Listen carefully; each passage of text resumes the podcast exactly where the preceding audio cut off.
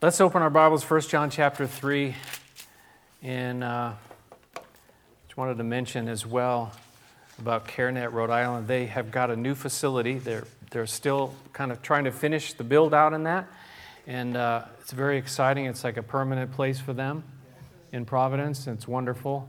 And we support them on a monthly basis, but uh, you know, they were they're short on their build out. Of course, these things always go a little higher than expected. So, but we were able to send them a, a, a nice gift on top of that to help them with that. So I want you to know that because that's, you know, that's your giving that makes that possible and uh, that we can help them. I mean, it's in the news now, obviously, about, uh, you know, abortion, but uh, I've been reading in Psalm 139 lately, and, and uh, all you have to do is read that one time and you'll know that you know, abortion is not a good thing. It's, it's taking the life of a, of a person, a baby, a, a life. And so, 1 John chapter 3, we're going to jump in, but we're only going to really do the first verse today because I think I just want to focus on that and look at that. Uh, but uh, last time we looked at this idea about abiding in, in this concept of abiding, to, to remain, to stay, to continue, that, that we have a choice to make, you know, where, where and how we spend our lives. Do we spend that time abiding in Him, staying in Him, spending time with Him and His Word and, and getting His Word into us, and that we would be in Him and God uh, would be in us as we receive Jesus Christ. We'll talk more about that later. Uh, but we have choices to make, and, and uh, it's incredible. Look back, uh, chapter 2, there in verse uh, 28. He says, And now, dear children, continue in him or abide in him, so that when he appears, we may be confident and unashamed before him at his coming. He talks about the return of Jesus, and Jesus is coming back. And I think we need to keep that in mind. It's something that keeps coming up over and over again, and that you and I need to know that. And, and will it affect? It should affect how we live, the choices we make in our lives today, I think. So, chapter 3, verse 1 Behold, what manner of love. You know, I don't know about you, but I remember the old choruses, and, and I'm old enough to, some of you are not old enough to even remember these, but there was, you know, they would take just take scripture and put music to them, right? And, and I never forget, I'll never forget those verses that I've heard. How many of you remember this one? Some of you. How does it go? Sing it for me. You're going to make me sing it? I don't know how to sing. Behold, what manner of love the Father has given unto us. Behold, what manner of love the Father has given unto us, that we should be called the sons of God. That we should be called the sons of God. Isn't that wonderful? You'll never forget that. And that's the way kind of these scripture choruses did. Uh, one of my friends in San Diego sent me a, a, CD. They, they put together a lot of the old uh, scripture choruses on, you know, all together on one CD, and I've just been listening to it uh, in my car and, and uh, just bringing me right back. And those scriptures, I, I know every word. I know those verses by heart because of that, because of that music. Music is very powerful for good and for bad. Anyways, 1 John chapter 3, that's, you know, when I look at these, this verse here, that, that's the first thing that comes to my mind is that, that verse. In the New King James, it says, Behold, what manner of love the Father has bestowed on us, that we should be called the children of God.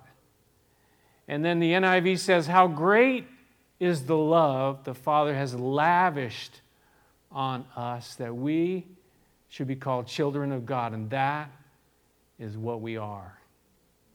I mean, that, someone, someone I, I was reading, you know, different people write about, they, they said in this particular verse, there's a, a chapter in every word. I mean, you could go and, and talk about this uh, for weeks and weeks, and I think that is certainly true.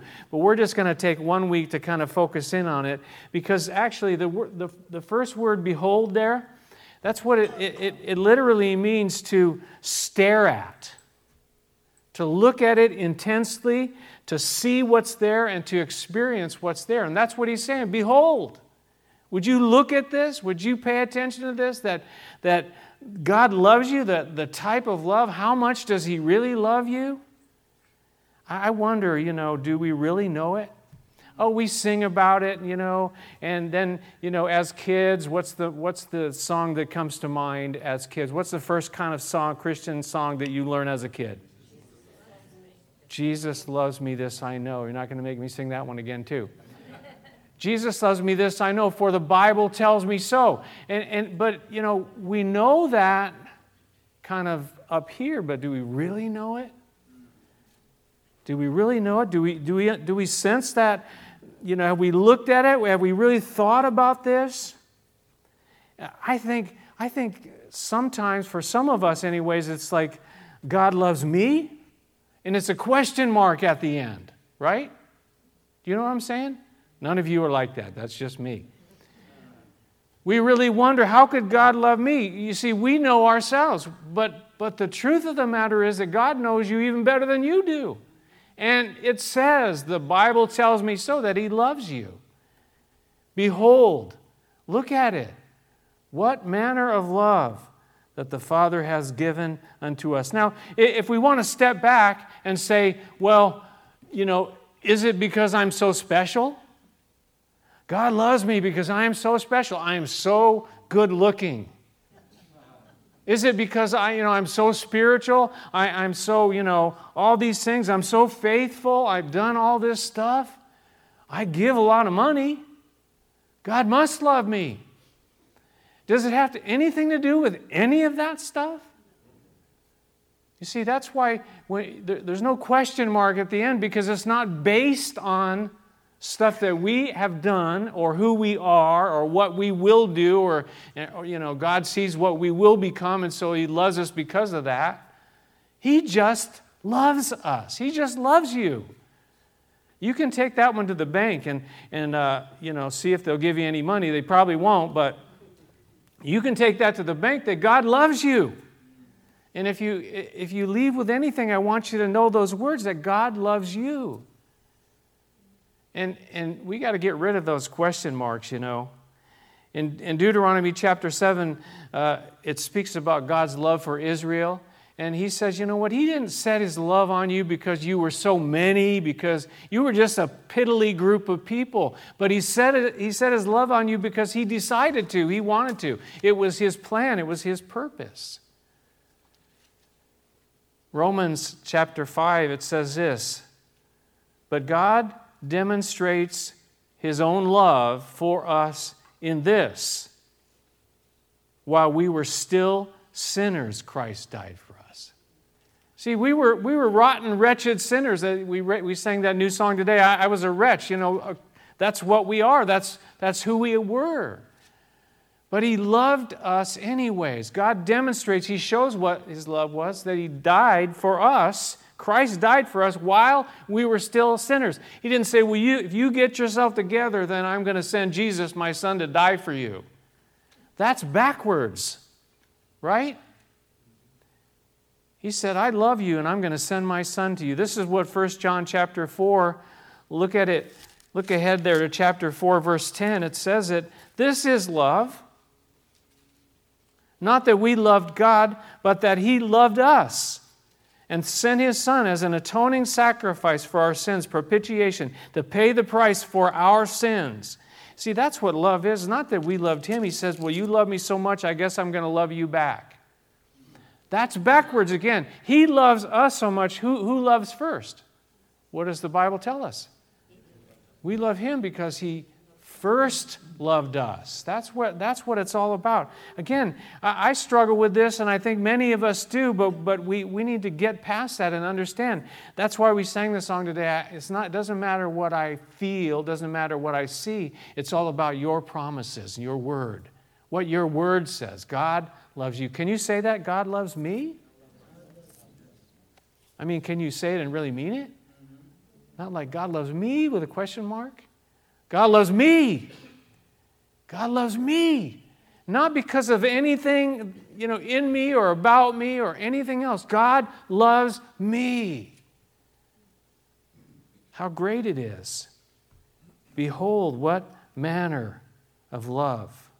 Behold, how great it is. How great is that love that the Father has lavished on us. How great is it? We sang that today. How great, how great is your love. You see, it's this, it's this love that really kind of passes our understanding, doesn't it? There's a lot of things that the Bible says that, that go beyond our understanding the peace that passes understanding, the love that goes beyond what we can fathom. Warren Wiersbe says it's, it's that foreign kind or out of this world kind of love. And that's what we're talking about today. Paul the Apostle, you know, we, we know that he was an incredible, incredible, you know, thinker. He was an incredible theologian, wasn't he? Yes? yes. No? Maybe?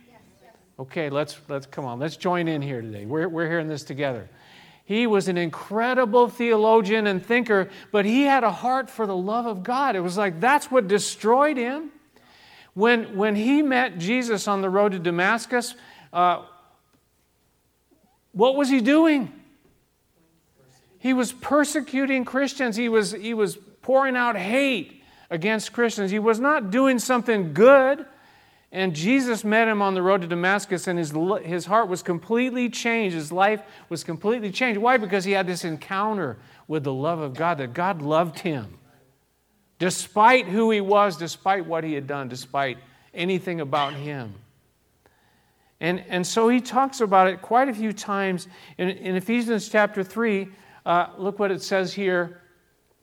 Paul, in his prayers, he says, I pray that you, being rooted and established in love, may have power to grasp how wide and long and high is the love of Christ, and to know this love that surpasses knowledge, that you may be filled to the measure of all the fullness of God. To grasp it, he said, this is Paul's prayer for, for the Ephesian believers, that they would grasp it and that they would know it. That's what John is saying here in 1 John uh, chapter 3, verse 1. Behold, what manner of the love the Father has given to you, to me. I, I think it's, I think it's a, a life changing thing. Now we say, well, I don't know, you know, if that's ever going to happen. I don't have it up on the screen, but the very next verse, anybody tell me what it is? You will after I read it to you. Now to him who is able to do exceedingly abundantly above all that we ask or think, according to the power that works where? Within us. You see, we think, you know, how, how can I possibly grasp that love, to know that love? He says, that, he says, God is able to do way more than you think, way more than you ask, according to that power that, he, that that's at work within us, that work that He's doing within you and within me. And that's incredible. Very, very incredible. So Paul says that's his prayer. And then in, in, Romans chapter 8, the big treatise on faith, he talks about, in grace, he talks about the fact that nothing can separate us from God's love. I want you to turn with me uh, back to Romans chapter 8 and, and read it because it was, it was too much to put on the screen for you. And, and uh, you can flip to it in your uh, phones. And uh, Norman and I had a little discussion about using devices, and devices are good. I want you to know that. I talk about having uh, paper uh, in front of you, but devices, I use them too, probably half and half paper and devices. And I get a lot of, a lot of help with the devices or two. I think, I think the point is what are we using the devices for? How much time are we spending on those devices doing other things. Not that it's wrong to use them for our Bible study and, and uh, even devotional life. Romans chapter 8, uh, verse 35, he said, Who shall separate us from the love of Christ? I'm going to go slow because this is so powerful. Shall trouble or hardship or persecution or famine or nakedness or danger or sword? Can any of those things? He says, As it is written, For your sake we face death all day long. We are considered as sheep to be slaughtered. He's talking about death. And they were facing that. But verse 37, he says, No. Flat out, no. Shall trouble any of these things separate us from the love of Christ? No. In all these things, in them, he says, we are more than conquerors through him who loved us. For I am convinced that neither death nor life, neither angels nor demons, neither the present nor the future, nor any powers, neither height nor depth nor anything else in all creation we will be able to separate us from the love of God that is in Christ Jesus our Lord. That kind of sums it up, doesn't it? Who shall separate us? What shall separate us? Can anything stop that love that He has for you? The enemy, the enemy, you see, he I think he jumps on this quite frequently, like, you know, how could God love you? Like, look at you. And God says, Don't Pay attention to him because he's the liar. He's the father of lies. Stand in my love, he says. My love for you will never go away. It doesn't matter. It Doesn't matter any, any of these things that he talks about either uh, in Romans or in Ephesians. Notice he says that the, this is the love that, that he has given. God is a God of giving. He is. And he's giving you his love. And that's what grace is all about. Giving us what? What's the definition of grace? Giving us what we don't deserve. Yeah. Giving us what we don't deserve. So he's giving us something we don't deserve. And that's what grace is. And that's what this, this love is all built on grace, you see. But I, I love uh, that word that the NIV uses. It says he lavished on us. He lavished, he kind of pours it out as lavished on us. He's given it to us and, and, and just blessing us with this love, the love of a father, the love that the Father has lavished on us. You know, he, he brings this in, uh, John does here, and I think it's something that, that uh, really moved him. And, and when we, we just got through studying the Gospel of John, and, and how often did that idea of the Father come in? In the Gospel of John. It was just like over and over and over again. Jesus talked about it over and over, and it, and it just came up so often. And, and, and, here it comes in picture, the, the picture here the love of a father. The love of a father. I'm going to stop there for a second. Why? Because for us as human beings, that isn't always so good, is it? Maybe, you know, our experiences haven't been that great. You know, the love of a father. What was your father like? maybe you had the, the most incredible father in all the planet, or maybe you had the worst father in all the planet. Or maybe you're kind of in between there somewhere. People are people, you know, men are men. And, and, and the truth of the matter is, you know, uh, we, we have, you know, been hurt. And some of us are so hurt that we never give the Father in heaven a chance to be that Father. It's a sad situation. You know what? But I think we need to understand what God's Word says and, and, and, and that there's a difference there. I think for, from day one for me, uh, you know, my, my father, my, my biological father, was no good. He was bad, just plain bad. And, and but even as a child, there were some things I didn't know or I didn't understand, and so I still kind of, you know, was hurt by the fact that he wasn't there. But the truth of the matter is, it was better that he wasn't there because he was bad. But I found out a lot of these things later on. But it, it hurt. But you know, when when I found out about the Father in heaven, you know, it, it it's like transformed my thinking. That I have I have a Father. And He's a good, good Father. And He will never let me down. And He will never leave. He will never forsake me. And He's always proud of me. His love will never stop. You see, you know, it, it's so important. Uh, Pastor Chuck said, you know, that, that this love we're talking about here is not just some impersonal force, it's the love of a father.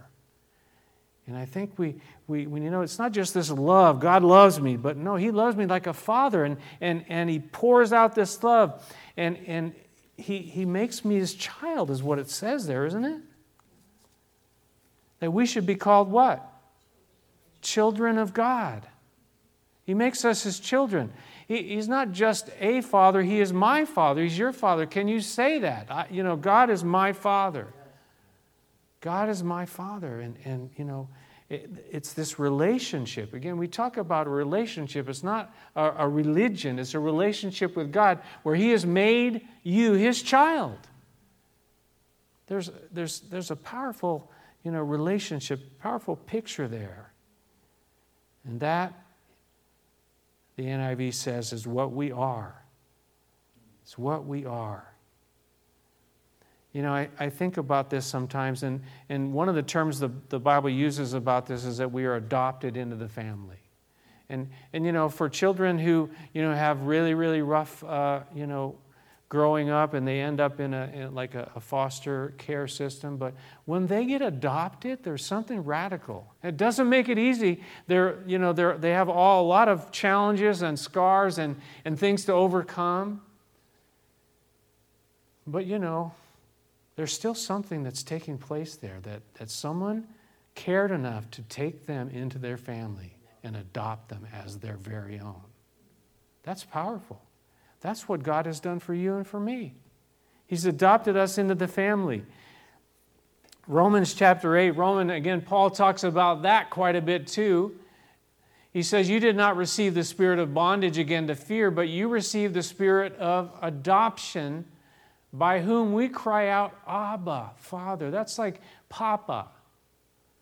The Spirit Himself bears witness with our spirit that we are children of God. And if children, then heirs, heirs of God, and joint heirs with Christ, if indeed we suffer with Him, that we also may be glorified together with Him. The Holy Spirit within us, it says He, he brings this out. And by Him, by that Spirit, we cry, Abba, Father. That is so sweet. You know, you and I, in, in, our, in our relationship with Jesus, with, with God, the Father, through Jesus, we cry out, Abba, Father, Papa.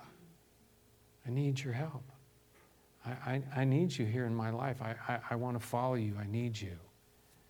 The Holy Spirit is working in us to kind of bring that out says in, in Galatians chapter 4 that, that he has sent the Spirit of his Son into our hearts, the Spirit who calls out, Abba, Father. So he doesn't just save us. It's not just salvation, is it? It's not the, just the fact that he's rescued us, is it? It's the fact that he's made us family. He's made us sons and daughters. We're ransomed. We sang that in the new song. We're ransomed by our Father that we might be sons and daughters. Now, I think I need to clarify this uh, for a moment. Does, does that mean, and, and, kind of this language is used a little bit that, you know, everybody on the planet is a child of God, you know? In, in some sense, in maybe one sense, uh, that's true in the, in the sense that God has created the whole planet, and God has created mankind, and, and God in some, Psalm 139 is, is even there in the creation in the womb of each individual. Uh, they, you know, the, the Spurgeon pointed this out as well that it wasn't that God just, you know, created man and woman, and then, uh, you know, we do the creating after that. But Psalm 139 says that He is actually there knitting together in the womb each and every individual life. That's why, uh, you know, abortion is so horrible, because God is working there and we are, we are cutting that off. So, God is working in, in every life on the planet, yes. And so, in one sense, maybe you could say, yeah, we're, you know, we all belong to God, but not everyone is a child of God in the sense that John's talking about right here. Right? Not everyone is a child of God. We, we kind of we use those phrases, and, and uh, it's hard for me to hear when someone dies and we, we, we just automatically say, well, they're in a better place. Well, are they? I mean, how do you know that? This is how you know. This is the only way that you can know. John chapter 1, verse 12. Yet to all who received him, to those who believed in his name, he gave the right or the power to become what? Children of God. That's the only way to become a child of God in the sense that we're looking at in this passage here today. This love that He's, that he's poured out because it's, it's all wrapped up around Jesus. And if we haven't received Jesus Christ as Lord and Savior, we don't have that relationship. We don't have that access that He's talking about here. To as many as be received him, to those who believed in his name, he gave the right, the power to become children of God. So, so the question is have you done that? Have you received him? Have you believed in his name? That's why, that's why we use the language, and it's not wrong. You know, there's people that, you know, make, you know, uh, they make issues about everything. They say, you know, the, you know, for people to say the prayer to receive Jesus Christ, well, that isn't the way it works and that isn't how it happens. Well, that's what the, the verse seems to say to me. That you and I need to receive him and, and, and he wants to come into our lives and hearts. And you and I say yes. And we ask him in, we receive something that he's giving. And we do that by believing in him, we trusting him, and, and, we, and it's not wrong to say, God, come into my life. I, am a wretch. I am a sinner. Come into my life and save me and rescue me. And in doing that, that's where we become children of God. Pretty simple, isn't it? I think.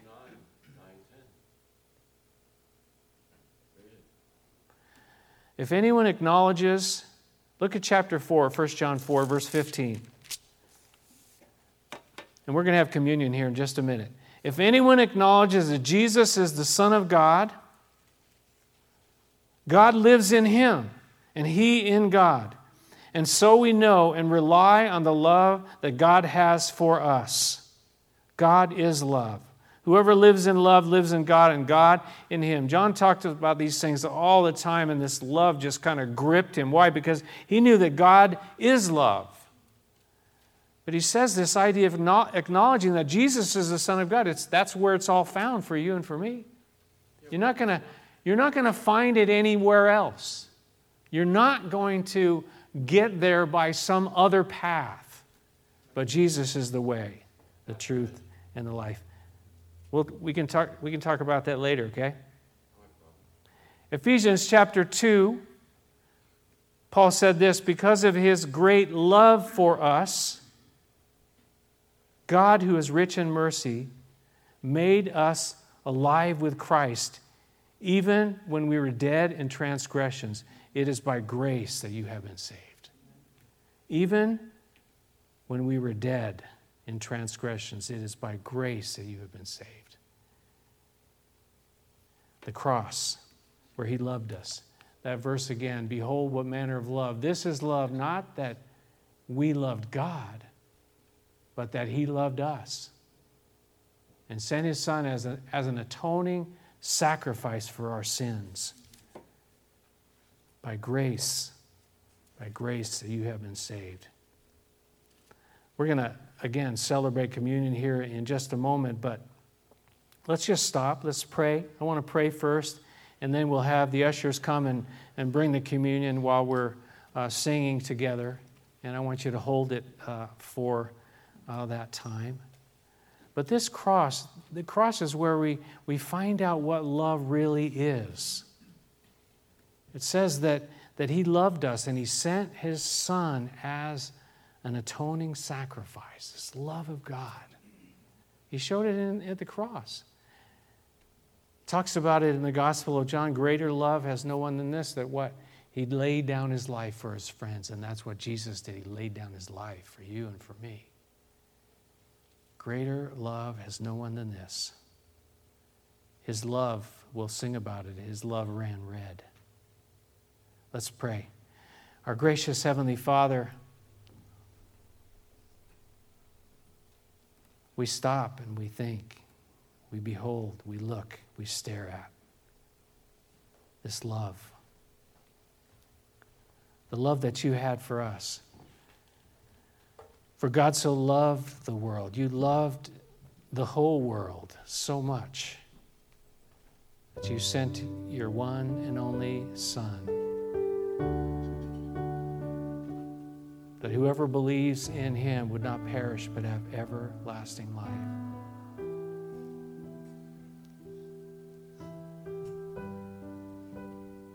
Behold, what manner of love the Father has lavished on us, that we should be called children of God. And that is what we are. Father, thank you so much. I pray, I know, I pray for myself that, that I would truly grasp this, truly know this by your Spirit that lives within me, that can do exceedingly abundantly above all that I would ask or even imagine.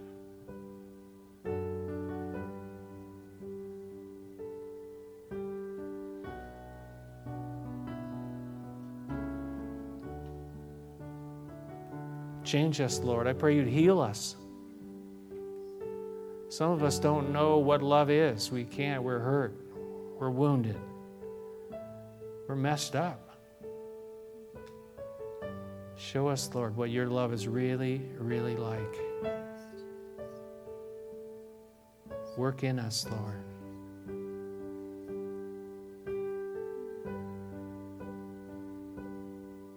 Father, I pray too for any that that have never received you, that today is a good day. And as we, as we uh, partake of communion, that you could, you could participate as one of his children simply by receiving, by asking him in, by acknowledging that he is the Son of God, that he died for you, that he loves you.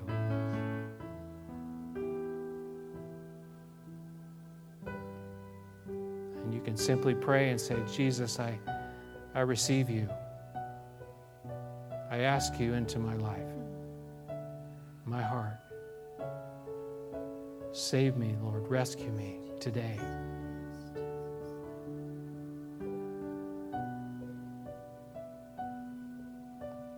In Jesus' name. Amen. Amen. Let's have the ushers come and pass out the communion.